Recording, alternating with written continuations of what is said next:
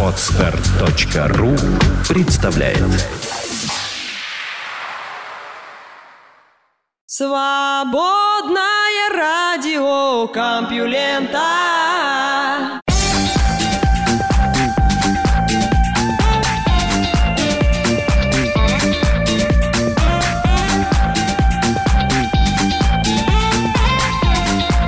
Всем привет! Вы слышите Лёшу Халецкого, и этот выпуск свободного радиокомпьюлента называется «Колесницы». Пронесемся сквозь новости, и пусть за нами горит огонь.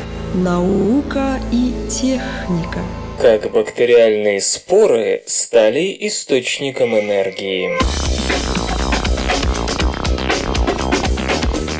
Асгур Сахин из Института Висса, США, предлагает использовать распространенную в почве бактерию Bacillus subtilis для генерации электричества. Процесс высыхания Bacillus subtilis до спящей споры, во время которого все и будет происходить, довольно быстро обратим, поскольку эти существа при простом добавлении воды возвращаются в исходное состояние. Но как из всего этого извлечь электричество? Стоит заметить, что открытие было сделано отчасти случайно. Господин Сахин и его команда, соорудив крохотную гибкую кремниевую пластинку, вымочили ее в водном растворе, содержащем споры бактерий. То есть поначалу ученые вовсе не собирались извлекать таким экзотическим способом энергию. Им всего лишь казалось, что изменения будут достаточными, чтобы с помощью специально модифицированного атомно-силового микроскопа измерить силу, с которой процесс высыхания воздействует на бактерию и поверхность под ней.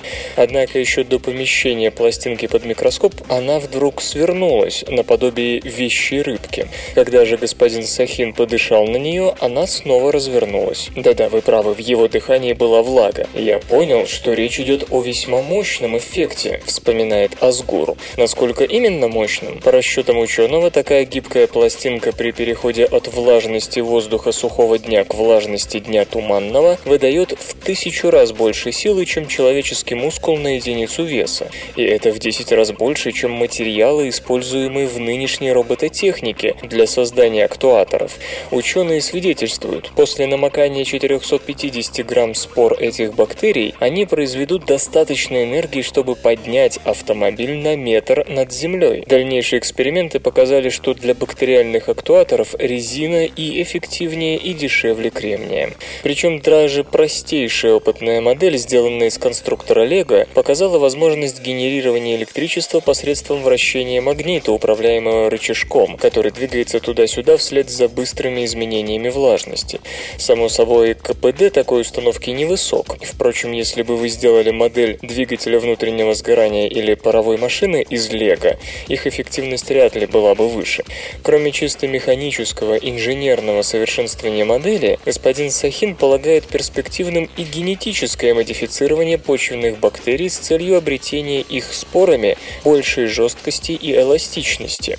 Первая линия мутантных Bacillus subtilis уже выведена и доказала, что способна хранить вдвое больше энергии на единицу веса, чем обычные бактерии, использовавшиеся на старте экспериментов.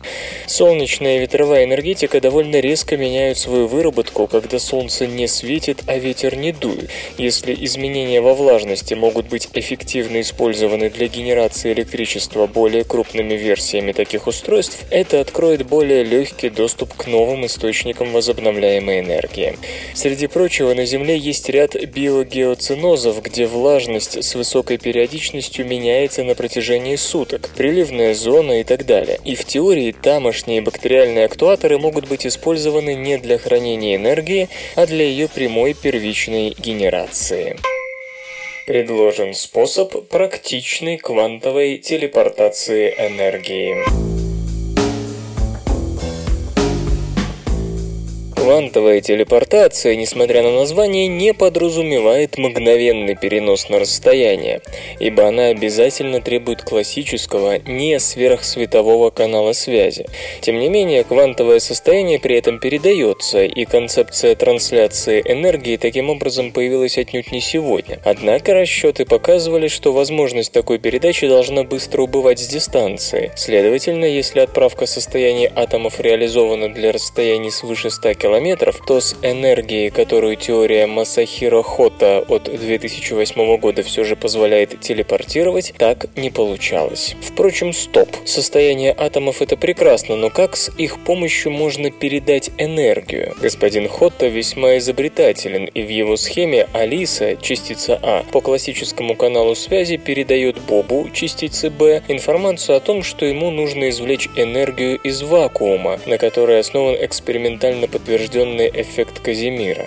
Идея Масахира Хотты заключается в том, что поскольку близлежащие точки в квантовом вакууме являются квантово запутанными, а Алиса и Боб близки друг к другу, то Алиса способна измерить свое локальное поле и использовать результаты этих вычислений, чтобы получить информацию о локальном поле Боба. Если затем эта информация будет послана Бобу по классическому каналу связи, он сможет использовать ее для разработки стратегии извлечения энергии из своего локального поля. При этом энергия, которую он добудет из вакуума, всегда будет меньше той, которую Алиса потратила на проведение первоначальных измерений. То есть термодинамика остается в своем праве, а Алиса может телепортировать энергию Бобу в форме данных, которые затем позволят ему извлекать энергию из вакуума. Однако степень квантовой запутанности между локальными полями Боба и Алисы быстро снижается с ростом дистанции между ними. Боб может восстановить энергию, потраченную Алисой, обратно пропорционально шестой степени расстояния между ними. То есть телепортация энергии на сколько-нибудь значительное расстояние потребует затрат, сопоставимых с общепланетной генерацией электричества за год. Теперь господин Хотта и его коллеги по университету Тохаку, Япония, кажется, нашли обходной путь решения этой проблемы. Они предлагают использовать сжатые вакуумные состояния. Последние идентичны нормальным квантовым состояниям, кроме одной маленькой детали. Область непосредственно между Алисой и Бобом имеет энергетическую плотность много выше, чем во всех остальных регионах. В итоге квантовое запутывание там можно поддерживать на значительно большем расстоянии, чем в нормальной ситуации. Сам собой возникает вопрос, как столь сжатые состояния можно создать в лаборатории для больших дистанций. Авторы считают, что здесь пригодится квантовый эффект Холла, возникающий в тонких пластинах полупроводников, желательно одноатомных, типа фосфорена, на которые воздействуют сильным магнитным полем. Тогда электроны в них текут беспрепятственно в одном направлении вдоль края такого двумерного полупроводникового листа, что позволяет получить канал квантовой корреляции, где имеет место квантовая запутанность. В общем, со сжатым состоянием вакуума вроде бы все ясно. Господин Хотта и его сотрудники как раз работают над экспериментальной реализацией этой схемы. Но, подчеркивает ученый, для нашего биологического вида его опыты будут пионерскими. Ранее в истории Вселенной, когда она подверглась быстрому расширению почти сразу после Большого Взрыва, инфляции, в ней должны были возникать сжатые вакуумные состояния, сопровождающиеся квантовой телепортацией, предположительно значимых количеств энергии. Может показаться, что работа Масахира Хотты, хотя и важна для теоретической квантовой механики, не слишком полезна для практической реализации новой электроники. Да, для создания квантовых состояний придется тратить энергию, а потому пока не очень ясно, насколько практично и энергозатратно будет квантовая телепортация энергии в квантовых компьютерах. Но прежде чем такая телепортация станет явью в эксперименте, судить об этом весьма затруднительно. А потому отметать с порога практический потенциал такого вида передачи энергии сейчас не стоит. Вы слышите голос Лёши Халецкого. Ну, не прямо сейчас, конечно, а вообще, в СРК. Юстинианова чума действительно была чумой. Что вызвало падение Западной Римской империи? По-видимому, последним ударом стала эпидемия чумы, пришедшая в 541 году сначала в восточную часть империи при Юстиниане I и погубившая четверть населения, а источник заразы до последнего времени оставался тайной. Хендрик Пойнер из университета Макмастера, Канада, и его коллеги сумели расшифровать образцы ДНК из двух скелетов, похороненных в Баварии в VI веке, и собрать собрали полный геном бактерии Yersinia pestis, той самой, которую винят в черной смерти, пришедшей в Европу в 1348 году. По-видимому, она появлялась на континенте неоднократно. Как подчеркивает господин Пайнар, это еще не значит, что Yersinia pestis была единственной причиной обеих эпидемий, но в то же время она явно послужила важным фактором большой истории. Специалисты изучили 12 скелетов с большого кладбища Железного века в Ашхайме. У 10 из них ДНК Yersinia pestis находилась на низком уровне, а в зубах двух других ее было достаточно, чтобы ученые восстановили все последовательности ДНК. Датировать захоронения позволили бусы, с которыми были погребены женщины. Предыдущие исследования показывали, что в Баварии Железного века мода менялась быстро, поэтому погрешность данного метода составляет всего около 25 лет. Таким образом, удалось установить, что один из этих людей скончался в период с 525 по 550 год, то есть примерно в первую волну чумы. Бавария находилась тогда за пределами империи, но современники сообщают, что инфекция быстро пересекла Рейн. Обретение полного генома позволило ученым поместить данный изолят в родословное древо штаммов Yersinia pestis, когда-либо заражавших человека. К удивлению специалистов, баварская бактерия оказалась отдельной ветвью, не имевшей известных потомков, тогда как Yersinia pestis из лондонской братской могилы Спитлфилдс 1348 года предок всех современных возбудителей чумы. Следовательно, две эпидемии пришли из разных источников. Кроме того, это означает, что Yersinia pestis может появиться снова.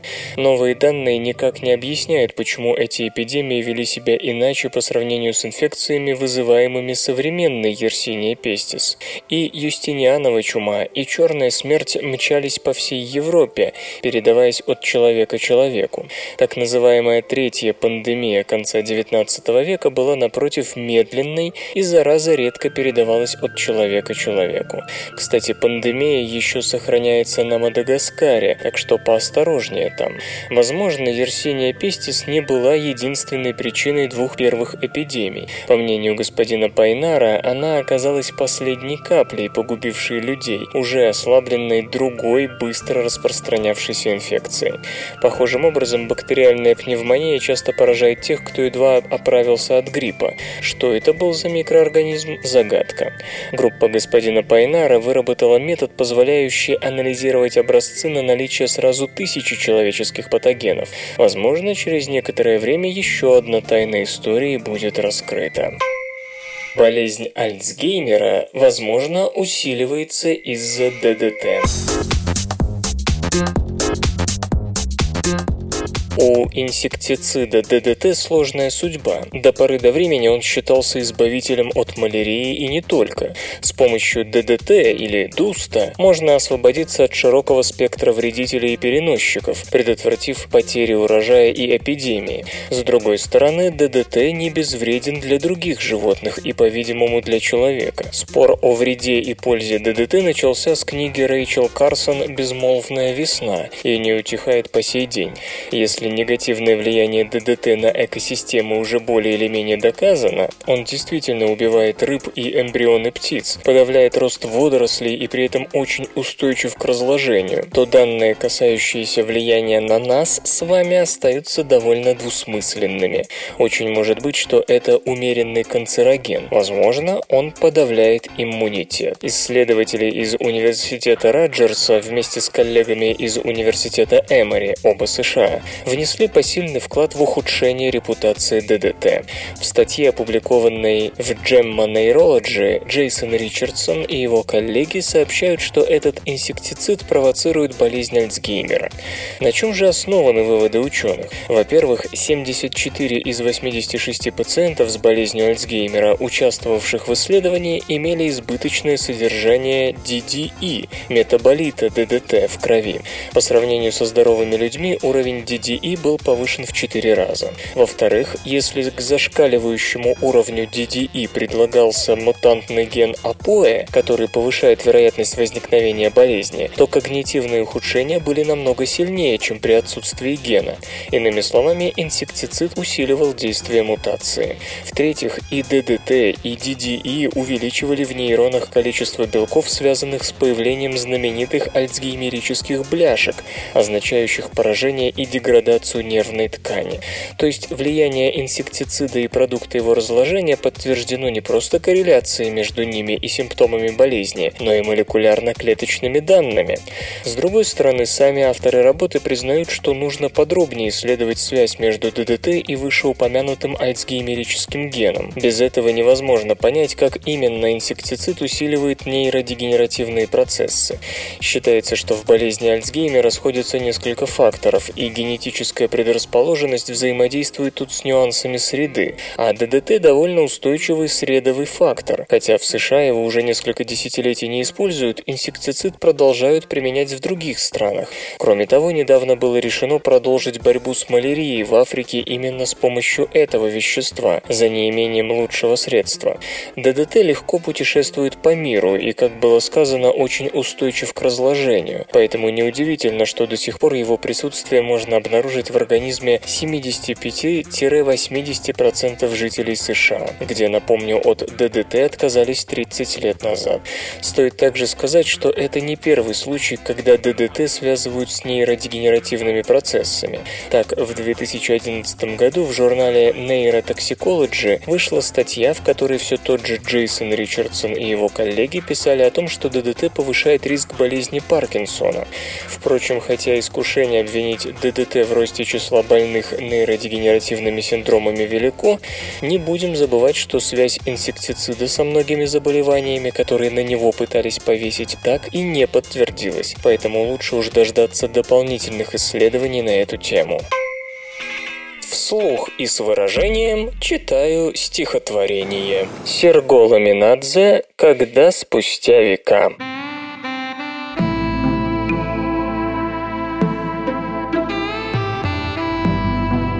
Когда спустя века произведут раскопки, в асфальте городском сквозь медные гроши блеснут моих очков беспечные осколки и радостный скелет моей простой души. И люди в козырьках с неясными гербами, с космическим огнем в пластмассовых очах внесут ее стремглав в торжественный гербарий под грифом «Ну и ну» в параграф «Весельчак». Как будто не над ней в те годы тяготела квартплата за любовь незыблемых держав. Как будто не она от тела отлетела, последний беломор в зубах не додержав.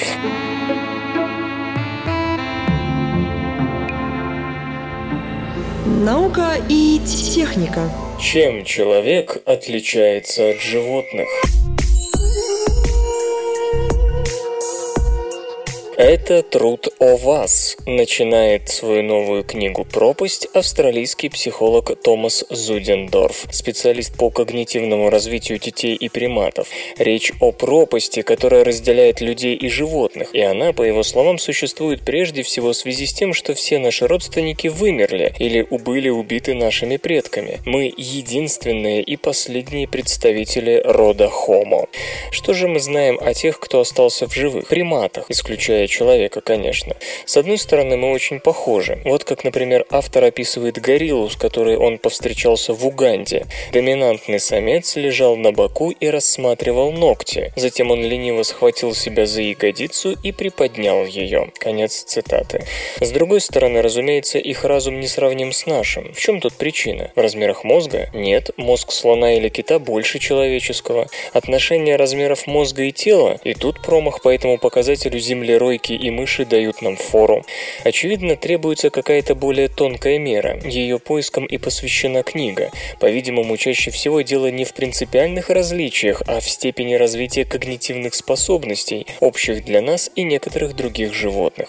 Взять орудие труда. Казалось бы, очевидно, что люди добились на этом поприще больших успехов, но животные тоже хороши. Например, шимпанзе пользуются листьями вместо туалетной бумаги и зонтиков. Новокаледонские вороны добились добиваются еды с помощью листьев и палок, а порой даже используют короткую палку, чтобы достать длинную. А как насчет узнавания себя в зеркале? Шимпанзе, орангутанги и гориллы с честью выходят из этого испытания. Бабуины, капуцины и макаки терпят неудачу. Есть сведения, хотя и спорные, что дельфины, слоны и даже сороки тоже узнают себя. Согласно широкой интерпретации самосознания, тот, кто проходит этот тест, обладает им. Если понимать данный термин более узко, то узнавание себя в зеркале ничего не говорит об этом. Любое животное, способное избегать столкновения с предметами внешнего мира и не кусать самого себя, различает «я» и «не я». Господин Зюдендорф считает, что этот тест все-таки дает нам какие-то полезные сведения. Поскольку одни приматы узнают себя в зеркале, а другие нет, можно говорить о том, что общий предок гоминидов, живший от 14 до 18 лет назад, обладал каким-то очень важным качеством, отсутствовавшим у других. Речь идет уже не только о развлечении себя и внешнего мира, но и о неких важных когнитивных особенностях. Далее язык. Гориллу Коко и Бонобо Канди удалось научить показывать и понимать знаки, но очевидно, что до людей в этом им очень далеко. Есть мнение, что мы отказываем птицам, обезьянам, китам во владении языком, поскольку не разбираем, что они там говорят. В действительности, как показывает господин Зюдендорф, звуки, издаваемые животными, обладают эмоциональным, а не когнитивным значением. Мы заявляем о том, что могут знать другие, различаем знания, веру и желание, тогда как в языке животных ничего подобного нет. Животные говорят только о том, что актуально здесь и сейчас, и только для меня, а не для другого. В том, что касается прогнозирования и планирования, нам тоже нет равных. Мы умеем не только заглянуть в будущее, но и осмыслить прошлое и построить предсказания на том, что уже было. К тому же мы не только делимся с другими содержанием своего сознания, но и делаем это успешно. Знания передаются из поколения в поколение. Лишь у людей наряду с генетической есть и культурная преемственность. Рассказав о том, где и как приматы не дотягивают до людей, автор переходит к рассмотрению вопроса о времени появления исключительно человеческих черт. По его мнению, это произошло примерно во времена ашольской культуры, которая возникла около миллиона семьсот тысяч лет назад. Орудия этой культуры переносились на большие расстояния, что свидетельствует о способности предвидеть и планировать будущее. Правда, это не доказательство, а лишь его возможность. Белки тоже запасают корм на зиму. Что произойдет с этой пропастью в дальнейшем? Уменьшится она или увеличится? Господин Зудендорф обращает внимание на то, что с одной стороны человечество движется к созданию киберпространства, в котором наши умы сольются в один сверхразум, и одновременно мы уничтожаем среду обитания и меняем климат, так что шимпанзе и гориллы однажды составят компанию неандертальцам и австралопитекам. Скорее всего, через сотни лет люди будут удивляться своему отличию от животных больше нашего. Как Юпитер влияет на земную жизнь?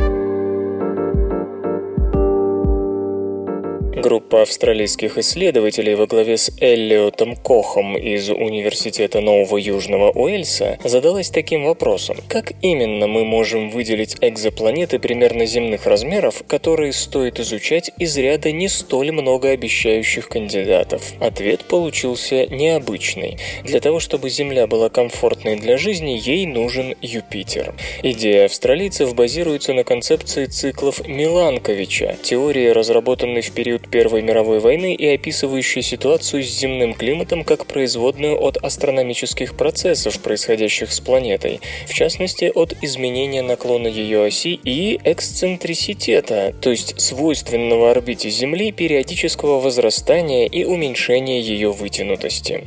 Правда, к самой концепции Миланковича есть несколько вопросов, что до некоторой степени ограничивает ее прогностические возможности. Так, по этой модели колебания эксцентриситета, то есть есть увеличение максимального удаления и максимального приближения Земли к Солнцу на протяжении года, оказывают умеренное влияние на земной климат, меньшее, чем изменение наклона оси вращения планеты. В то же время климатическая летопись последнего миллиона лет, подробные данные о более раннем периоде отсутствуют, свидетельствуют, что именно колебания орбиты Земли вокруг Солнца сопровождаются сильнейшими перестройками земного климата. Австралийцы же в основном упирают именно на этот аспект, то есть на 100 тысяч тысячелетние колебания, вызванные изменениями эксцентриситета, без объяснения того, как именно они соотносятся с концепцией Миланковича в целом. Используя данные по колебаниям температуры во время цикла, они приходят к выводу, что колебания неправильности земной орбиты умеряются гравитацией Юпитера, самой массивной планеты нашей системы, по весу превышающей все остальные планетные тела вместе взятые. Чтобы проверить, как именно изменения в орбите Юпитера могли бы повлиять на систему, авторы прогнали почти 40 тысяч симуляций развития событий в виртуальных солнечных системах, где Юпитер перенесен со своих 5,2 астрономических единиц от Солнца на 6,2 и 4,2 астрономических единицы при различной степени эксцентриситета его орбиты. Выяснилось, что не только изменение эксцентриситета Земли, де-факто сильнее всего влияющее на ее климат, но и даже угол наклона ее оси вращения, от которого зависят сезонные колебания температур, склонен меняться под действием гиганта. Причем не плавно, когда более сильным переменам в параметрах орбиты Юпитера соответствуют более сильные изменения в орбите и климате Земли, а напротив, ступенчато, более слабые отклонения могут вызвать более сильные колебания ситуации с Землей, после чего ее орбита стабилизируется, а дальнейшее наращивание изменений в параметрах Юпитера со временем скачком меняет и ситуацию с Землей и так далее. Тем не менее, для ряда ситуаций у авторов получается, что колебания орбиты Юпитера приводят к образованию Землей орбиты более вытянутой, чем у Меркурия, с эксцентриситетом, превышающим 21 сотую. Как подчеркивают ученые, в таком случае в перигелии приближение нашей планеты к Солнцу было бы сильнее, чем у Венеры, а в Офелии мы отдалились бы от светила больше, чем Марс. Из этого делается вывод о том, что планета-гигант может дестабилизировать климат на обитаемом мире до такой степени, что его жизнепригодность значительно снизится, а при поиске экзопланет стоит обращать особое внимание на сопоставление параметров землеподобной планеты с газовыми гигантами из той же системы. Без анализа их взаимного влияния однозначно заявлять о том, насколько пригодна для жизни та или иная планета, затруднительно. При всей новизне этого подхода и заметных успехах в моделировании влияния Юпитера на орбиту и климат Земли, нельзя не заметить, что модель предстоит дорабатывать, поскольку в ряде случаев сдвигание орбиты Юпитера в симуляциях привело к потере Солнечной системой одной из планет за незначительное время, менее миллиона лет, что усложняет дальнейшие расчеты в силу последующего перестроения орбит всех участников системы. Другим моментом, который сильно затрудняет наше понимание роли цикла Миланковича в истории земного климата, является то, что если судить по геологическим данным на протяжении большей части земной истории, оледенений, которые считаются последствиями упомянутого цикла, и к тому же столь характерны для последнего миллиона лет, не было вовсе. Более того, на планете часто по несколько десятков миллионов лет не было постоянных полярных шапок, что затрудняет четкое отождествление колебаний земного эксцентриситета. Они должны были происходить и тогда, с резкими изменениями климата, которые в прошлом Земле случались, похоже, в среднем реже, чем в последний миллион лет.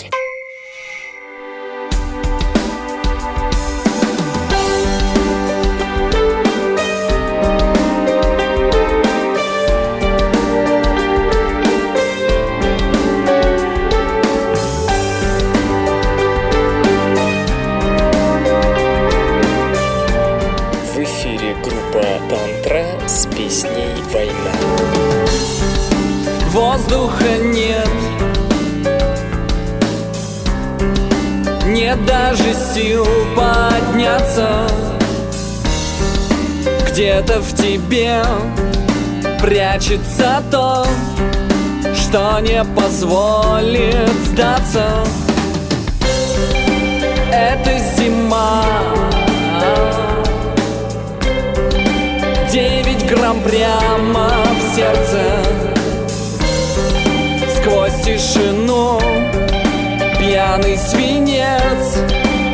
Больше нам не согреться. Да, серая зима Сводит с ума. Чувствую холод кожей Да, это зима объявлена. Выжить никто не сможет. Снайперы ждут пальцы впитался порох. Сквозь темноту смотрят приборы Стреляя на каждый звук. Бигфордов шнур Тянется прямо в мысли. Надо порвать замкнутый круг Стать как ребенок честным, да Стерва зима сводит с ума. Чувствую холод кожей, да Это зима объявлена. Выжить никто не сможет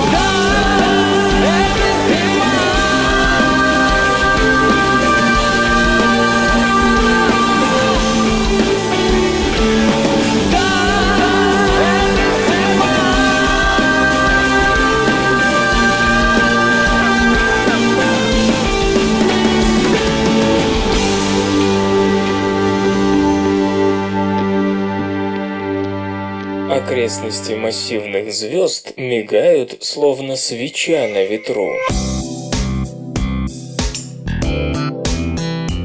Обычно звезда начинает светиться после коллапса ее газового облака. Затем ее ультрафиолет, по идее, вытесняет остатки газа прочь от светила. А вот массивные звезды начинают излучать еще до окончания коллапса газового облака. Ионизировав окружающий водород, они, если верить теории, должны разогнать его во все стороны. Тем не менее, судя по наблюдениям, в реальности газ уходит из окрестностей таких звезд спустя длительное время, гораздо позже, чем должен бы.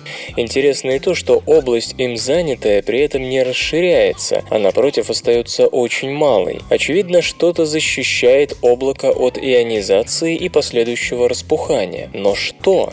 В старых теоретических моделях светила большой массы формируются, а затем области, занятые водородом, начинают светиться и расширяться. Все четко и аккуратно, рассказывает Кристофер Депри из обсерватории Брэдли, ведущий автор нового исследования. Однако практика Практика наблюдений с помощью радиотелескопов показала обратное, и это требовало объяснений. Изучив снимки соответствующих систем, астрономы пришли к выводу, подкрепленному моделированием, межзвездный газ падает на звезду неравномерно, а образуя нитевидные сгустки, поскольку газа местами в облаке так много, что он начинает коллапсировать не на светило, а локально, в отдельных ограниченных областях. После коллапса такие нити закручиваются в спирали, и когда свет от от массивной звезды проходит через них, эти спирали поглощают ультрафиолетовую часть излучения, основную для таких светил. В итоге остальная часть газового облака, еще не коллапсировавшая, эффективно экранируется и избегает как расширения, так и быстрого рассасывания в пространстве. Согласно модели, возникновение туманности с частично ионизированным газом при такой схеме должно циклически сменяться исчезновением, причем временами цикл существования исчезновения Измерение туманности вокруг таких голубых звезд должен укладываться в считанные десятилетия. Чтобы проверить эту теорию, исследователи сравнили ее с результатами 23 лет наблюдений региона Стрельца B2, региона образования звезд поблизости от центра нашей галактики, с помощью телескопа Very Large Array в 1989-2012 годах. Как оказалось, четыре области ионизированного газа вокруг формирующихся массивных звезд действительно серьезно изменились увеличили свою яркость, доказав протекание скоростных процессов образования и пропажи ионизированного водорода в своих окрестностях. Некоторые спиральные галактики крадут газ у соседей. Группа астрономов во главе с Ди Джей Писано из Университета Западной Виргинии отыскала источник загадочного образования звезд в близлежащей галактике NGC 6946, отстоящей от нас на 22 миллиона световых лет. Находке деятельно поспособствовал радиотелескоп Green Bank. Обычно спиральные галактики поддерживают довольно медленный темп образования новых звезд, как тот же Млечный Путь. Особенно верно это стало в последние миллиарды лет. Однако NGC 6946 не хочет подчиняться общим закономерностям и, напротив, интенсивно порождает звезды. Ранее в попытке отыскать источники газа, который обеспечивает все это великолепие, у галактики было обнаружено довольно протяженное гало из водорода. Однако оно было нетипично холодным. Похоже, его никогда не нагревали внутригалактические процессы вроде взрывов сверхновых или звездообразования. Холодный же газ довольно легко вовлекается в процесс рождения новых светил, и стало ясно, что в загадочной фертильности спиральной галактики он играет большую роль. На сей раз господин Писано заметил свечение от нейтрального водорода в очень странном образовании, в чем-то вроде межгалактической реки водорода, текущей от соседних галактик к NGC 6946. Следы были, естественно, очень слабыми, поскольку газ этот холодный, не ионизированный, отчего найти его в плохо освещенном межгалактическом пространстве было проблематично. Хотя астрономы давно полагали, что в теории массивная галактика может высасывать газ из менее крупных соседей, достоверно выявить следы такого процесса не получалось. А теперь обнаружена именно та близкая к нитевидной структура, которая может быть холодным потоком воруемого газа.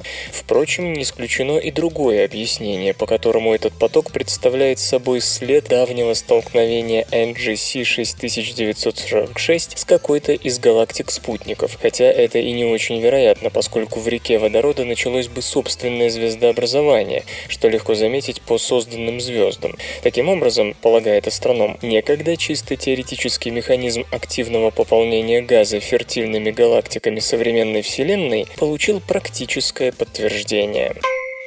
Исторический анекдот. Вот цитата из газеты Екатерининских времен, то бишь конец XVIII века.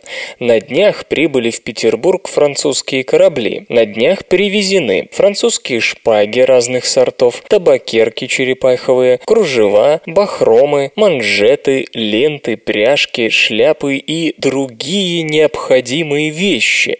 А из Петербурга те корабли повезут за границу разные домашние безделицы, как то пеньку, железо, юфть, сало, свечи, полотно и прочее. Многие наши дворяне смеются над глупыми французами, что они меняют свои модные товары на наши безделицы.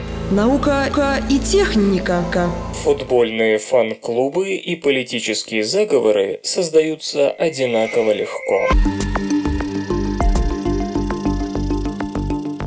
Людям нравится сколачивать группы, будь то собрание футбольных болельщиков, поддерживающих любимую команду, или миллионы людей, которые объединились в страну. Наша цивилизация во многом определяется теми, кто проводит линию между нами и ими. Новое компьютерное моделирование говорит о том, что формирование групп многого не требует, достаточно соблюсти два простых правила. Группа исследователей во главе с психологами Куртом Греем из Северо-Каролинского университета в Чапл Чапл-Хилле и Дэвидом Рэндом из Ельского университета началась десятков идентичных виртуальных агентов, представляющих собой людей, которые неоднократно взаимодействуют друг с другом. Сначала все агенты одинаково близки друг к другу, но через некоторое время они создают устойчивые связи между собой, а другие превращаются в конкурентов. Модель определяет уровень близости между двумя агентами, заставляя их играть в дилемму заключенного всякий раз, когда они встречаются. Напомню, в этой игре эгоистическая стратегия позволяет быстро набирать очки, но делает невозможным долгосрочное сотрудничество и взаимную выгоду. Если два агента сотрудничают, их близость усиливается, в противном случае она уменьшается. Их ответы определяются случайно, но степень близости может оказать влияние на склонность к сотрудничеству или измене. Чтобы сотрудничающие агенты могли сформировать более многочисленную группу, модель позволяет им сплетничать и объединять соединять союзы. После взаимодействия двух агентов соответственным образом изменяется степень их близости с третьими лицами. Так, если агенты А и Б близки и агенты Б и В тоже близки, то А становится ближе к В.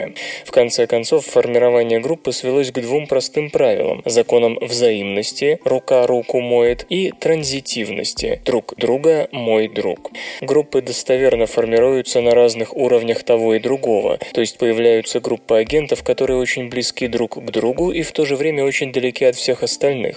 Люди, которые близки, сотрудничают, одновременно конкурируя с теми, кто отдален. Иными словами, избегают взаимодействия и действуют эгоистично, сталкиваясь с ним. Выяснилось также, что уровень взаимности и транзитивности не сильно влияет на размеры и количество групп, и что рост населения приводит к формированию нескольких многочисленных групп, а не большого количества маленьких. Большинство теорий формирования групп гласит, что людей соединяют существующие до этого момента общие черты – этническая принадлежность, верование, любовь к спортивной команде.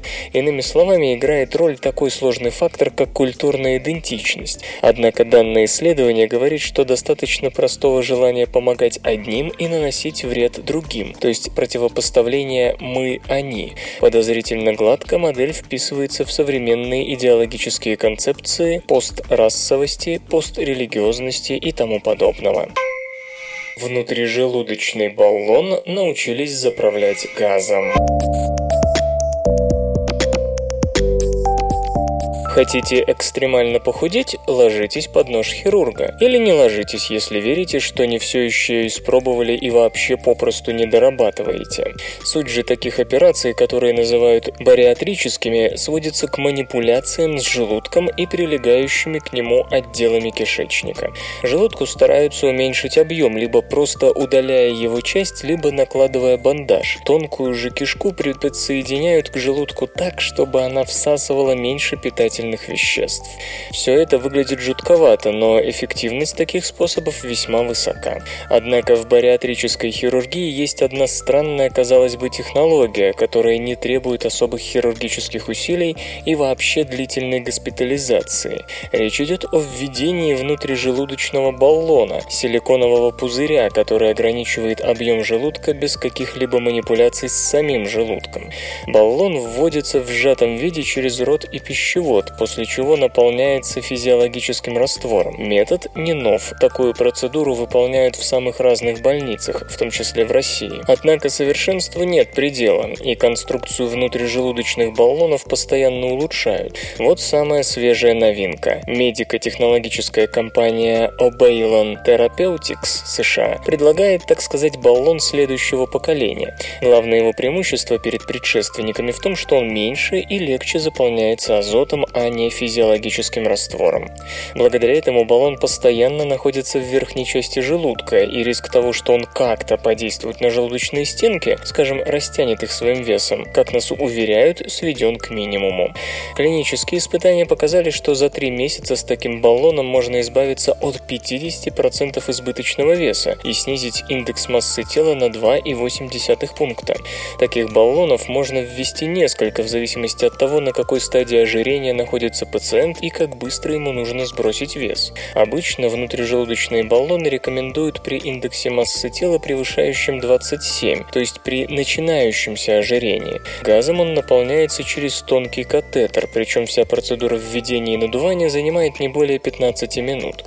Через несколько месяцев его достают обратно эндоскопическим способом. Клинические испытания баллона нового поколения все еще продолжаются, хотя в том, что в скором времени он получит получит самое широкое применение, нет никаких сомнений. Стоит, однако, подчеркнуть, что полагаться исключительно на этот метод нельзя. Обычно вместе с баллоном врачи прописывают изменения диеты и образа жизни, без которых даже самые радикальные хирургические способы не дадут того эффекта, на который обычно рассчитывают алчущие худобы пациенты. Где-то что-то с кем-то происходит. СРК. От чесотки можно избавиться с помощью зеркала. Мы четко представляем собственное тело, однако это представление относительно легко обмануть, применив, к примеру, иллюзию третьей или резиновой руки. Суть ее в том, что при определенной психологической манипуляции человек принимает искусственную руку за свою собственную. В ощущении собственного тела наш мозг во многом подчиняется глазам, поэтому так легко с помощью зрительной иллюзии нарушить это восприятие. Психологи и нейробиологи сейчас вовсю используют этот феномен. С помощью иллюзии третьей руки можно лечить фантомные боли и расшифровывать психические и нейроанатомические особенности самосознания. Кристоф Хемхен и его коллеги из Любекского университета, Германия, нашли для этой иллюзии еще одно практическое применение. В веб-журнале PLOS ONE исследователи сообщают, как с помощью зеркала можно избавиться от ощущения зуда. 26 добровольцам-мужчинам вводили в правое предплечье гистамин, который вызывает ощущение зуда, поскольку из-за инъекции кожа краснеет. Другую руку гримировали так, чтобы на ней можно было увидеть пятно от укола. Понятно, что если человек чесал руку с уколом, он чувствовал облегчение. Если же чесал другую руку, то зуд оставался. Тогда перед испытуемым ставили зеркало, в котором он не мог видеть правую руку, чесавшуюся по-настоящему. Зато наблюдал левую конечность, на которой след от укола был всего лишь нарисован. Пока доброволец смотрел на отражение левой руки, ему чесали либо правую, либо левую руку. И оказалось, что ощущение зуда слабело, если чесали не чешущуюся конечность, ту, что отражалась в зеркале. Эффект был не слишком велик. Зуд слабел лишь на четверть по сравнению с облегчением от почесывания уколотой руки. Однако, как бы то ни было, иллюзия с зеркалом удалась. Глаза вновь продиктовали мозгу, как именно нужно воспринимать собственное тело. Хотелось бы верить, что применив такую иллюзию, в будущем удастся лечить не только фантомные боли, но и сенсорно-психологические неврозы, вроде навязчивого зуда, который многих заставляет расчесывать себя едва ли не до крови. Железо и гаджеты, ты, ты. Google представила коллекцию фирменных оправ для носимого компьютера Glass. Носимый компьютер Google Glass, несмотря на свою безбрежную инновационность, неоднократно критиковался из-за дизайна и отсутствия оправы со стеклом. Теперь поисковая корпорация устранила этот недостаток, анонсировав набор аксессуаров Titanium Collection. Модницы, кажется, будут довольны. Ну а мы, владельцы Google Glass, смогут выбирать между четырьмя вариантами оправы – Thin, Classic, Bold и Split. Они имеют разный стиль исполнения, но в любом случае выглядит довольно привлекательно. К примеру, модель Thin имеет линзы прямоугольной формы и узкие рамки, а версия Curve с круглыми стеклами выглядит более массивно. В оправу могут быть вставлены диоптрические линзы или обычные стекла, в том числе солнцезащитные. Благодаря использованию титана аксессуары отличаются небольшим весом. Увы, оправы не позволяют быстро монтировать и демонтировать основной компьютерный модуль. Дело в том, что он крепится к дужке при помощи винта, а значит для его снятия потребуется отвертка. Напомню, что в текущей версии мини-компьютер Google Glass оснащен 16 гигабайтами флеш-памяти. Пользователю доступно 12 гигабайт, адаптерами беспроводной связи Wi-Fi и Bluetooth, а также камерой, позволяющей делать 5-мегапиксельные фотоснимки и записывать видео в формате 720p. Управлять устройством можно при помощи голосовых команд, начинающихся со слов «OK Glass». Пользователь может активировать запись видео или фотосъемку, попросить очки отправить сообщение или перевести фразу с одного языка на другой. Оправы из серии Titanium Collection стоят 225 долларов. Продажи стартуют сегодня, 28 января. Google также предлагает для мини-компьютера Glass солнцезащитные модули Classic и Edge по 150 долларов. Сейчас Glass проходит всестороннее тестирование, в котором участвует несколько тысяч человек. Стоимость версии устройства для разработчиков составляет 1500 долларов. Потребительская модификация будет значительно дешевле. Ее выход ожидается в текущем году. АК-24. Концепция автомобиля на магнитной подвеске. Проект АК-24 инновационного автомобиля будущего занял второе место на конкурсе дизайнерских разработок 2004 Michelin Challenge. АК-24 – детище китайских студентов из Дяньнаньского университета. Концепция предполагает разработку не только принципиально новых транспортных средств, но и изменение всей дорожной инфраструктуры. По задумке дизайнеров, передвигаться на АК-24 можно будет в двух режимах – ручном и полностью автоматическом. В первом случае водитель управляет рулевым колесом, контролирует набор скорости, торможение и работу бортовых систем. В движение машина, как предполагается, будет приводиться электрической силовой установкой, получающей питание от блока высокоэффективных аккумуляторных батарей. Полностью автоматический режим гораздо интереснее. В этом случае автомобиль превращается в компактный маглев, челнок, движимый и управляемый силой электромагнитного поля. Для перемещения предлагается использовать специальную полосу в правой части обычного дорожного полотна, причем при активации магнитной подушки АК-24 будет наклоняться в бок, хотя пассажирский отсек благодаря специальной системе подвески останется в горизонтальном положении. При движении в качестве маглева машина теоретически сможет развивать скорость до нескольких сотен километров в час. Колеса за ненадобностью будут складываться, что обеспечит оптимальные аэродинамические качества. Водителю не придется управлять автомобилем, достаточно лишь выбрать конечный пункт назначения и активировать систему автопилотирования.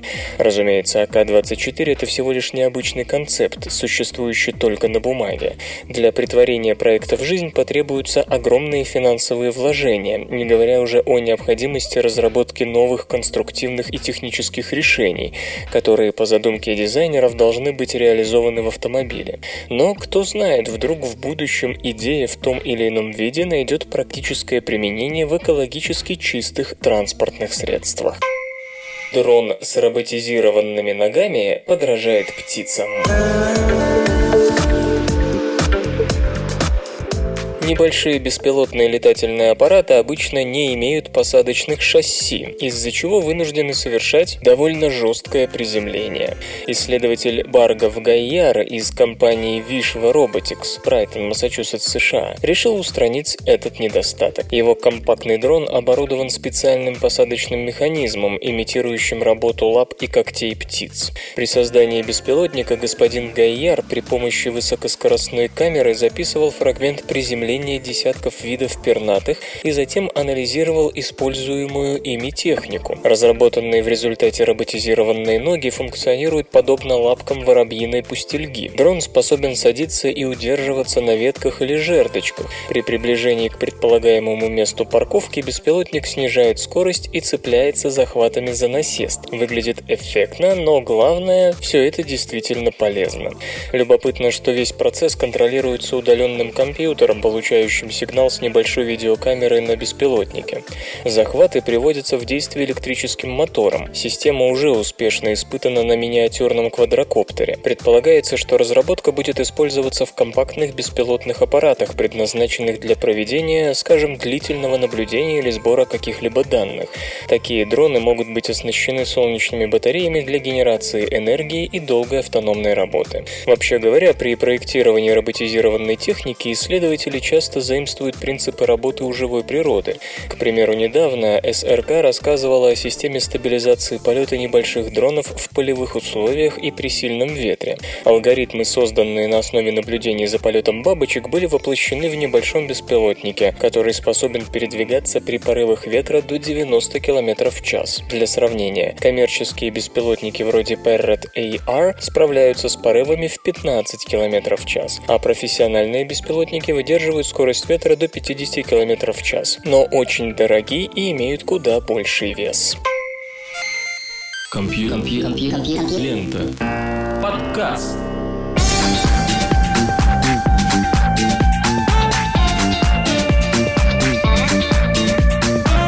Колесницы закончили свой бег, вы слышали Лёшу Халецкого, свободное радио Компьюлента и песенка. Свободное радио Компьюлента. Скачать другие выпуски подкаста вы можете на podster.ru